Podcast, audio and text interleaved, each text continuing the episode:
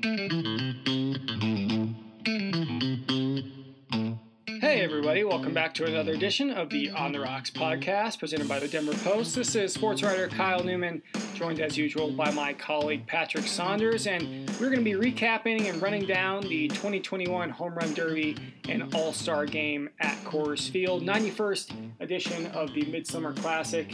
And Lodo at Coors Field and the Rockies did a pretty darn good job of pulling that off, especially on short notice after the game got moved from Atlanta. So, Patrick, we'll start off top of the show with, of course, the highlight of the weekend. No, I'm not talking about the celebrity softball game, although I know you like that, or the futures game, but that, seriously, I do like that. Home Run Derby. And Pete Alonso put on a show once again, but pretty much every other guy in the Derby showed up pretty well, too. Yeah, I thought it was awesome. You know, I I am not a huge home run derby guy. I thought it got it's gotten a little stale.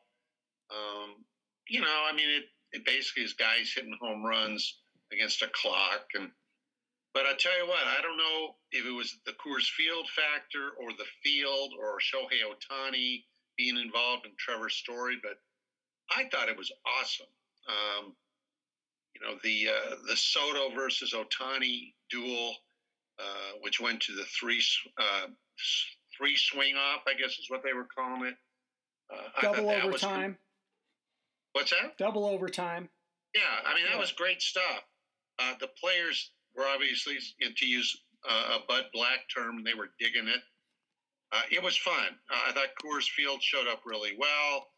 Uh, there was a there was an excitement. There's electricity to, to the entire week. I thought the game itself was eh, it was okay, nothing special, but you know that happens.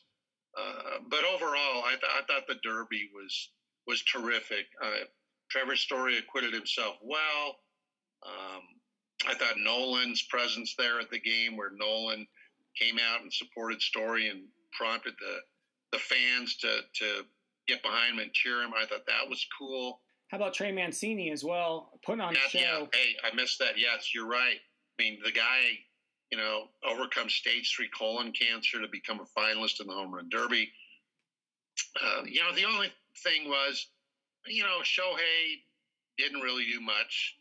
I mean, he's okay in the Derby. He rallied in the first round and hit a bomb. But he had a, couple, a bunch of bombs. He had a couple chances to win it there, those first he, two, before he, he got to the He did. Off. He did. You know, and then, you know, he only had one at bat and pitched one inning, and that was kind of anticlimactic. But but for the most part, I thought it was great. Uh, save for the uniforms, which were god awful. I don't know what those were. That was who terrible. was in charge of that? That was that was just like a mailed it in effort. I yeah, mean, that was well. I, it's one of those things. I'm not sure who designed it. I suppose we cared that much, which I don't. We could delve into who designed them and why. Uh, I don't know if it was somebody from MLB or Nike, whatever. Uh, the blue ones were okay. The the American leagues they were okay. The white ones that the the home team, the National League wore, uh, they were just awful. And I think that's almost a universal opinion. The only thing I liked about it, Kyle, and I don't know if you noticed this or not, on the the reverse side, the back side, they had a bunch of stars, which signified how many home how many All Star games the players had been in. Yeah, that was cool. That was really cool. I like that a lot. And somebody had to point it out to me what those meant. That was a nice touch, but they looked, some people said they looked like pajamas. I think they looked like glorified t shirts. Um, you know, my dad, my dad is, you know, my dad will be 90 in September, and he's a baseball fan since he was a little kid.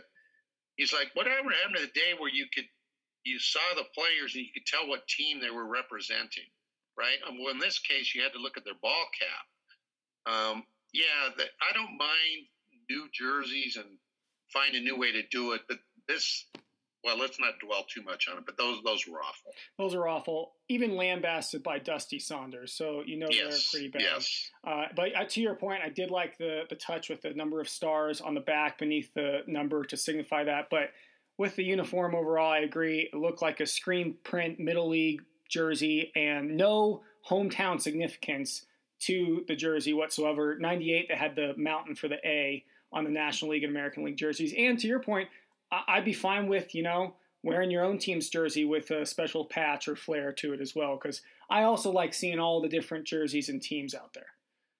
You know, here's what I thought. I can't believe we're riffing so much on the jerseys, but hey, you know, it, it's it's, a hot it's an topic. exhibition game. It matters.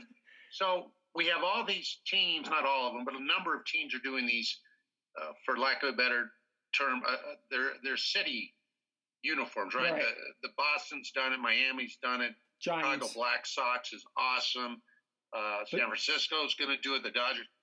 If they'd done something like that, right, where maybe replace the Cardinals with some cool St. Louis thing, or if they'd done that uh, and been experimental, I would have been on board with that. I think that would have been cool. But these, nah, they didn't. They didn't cut it. But but overall, Kyle, and let's be honest, whenever a big event comes to your town, like the All Star Game to to Denver to Colorado, for guys like us, it means a lot of work. It does. I'm just gonna be honest.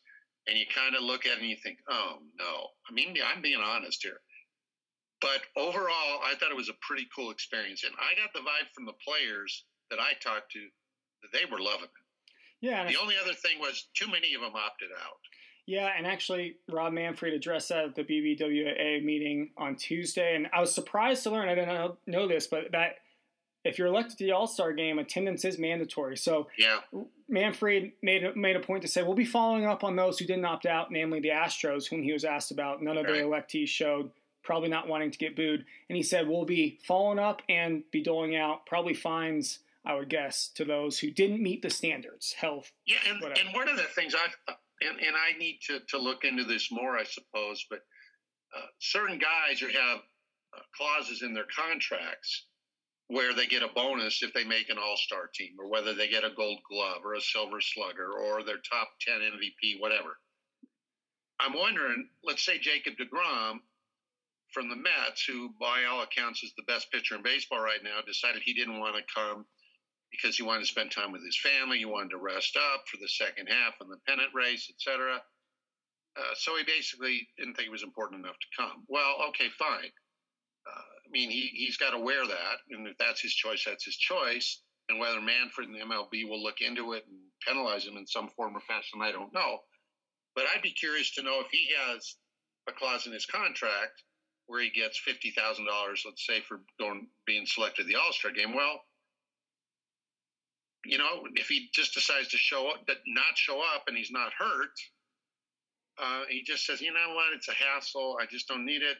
Well, maybe you shouldn't get the fifty thousand dollars. Now, I'm not saying that is the case with Jacob deGrom, but I'm saying I'm sure a number of players have a clause in their contract about All Star incentives. Um, if they do and they get paid, well, they should make every effort to show up. On the Rocks podcast, that's Patrick Saunders. This is Kyle Newman running down the All Star weekend. So I'll give the Derby an A. Yeah. I'll, I'll give the game, I don't know, a C plus, and then Yeah, that's that's good. C plus. It was. Yeah, there wasn't a whole lot memorable memorable outside of Vlad's 468 foot home run, which was awesome. Other than that, it was yeah, it was all right.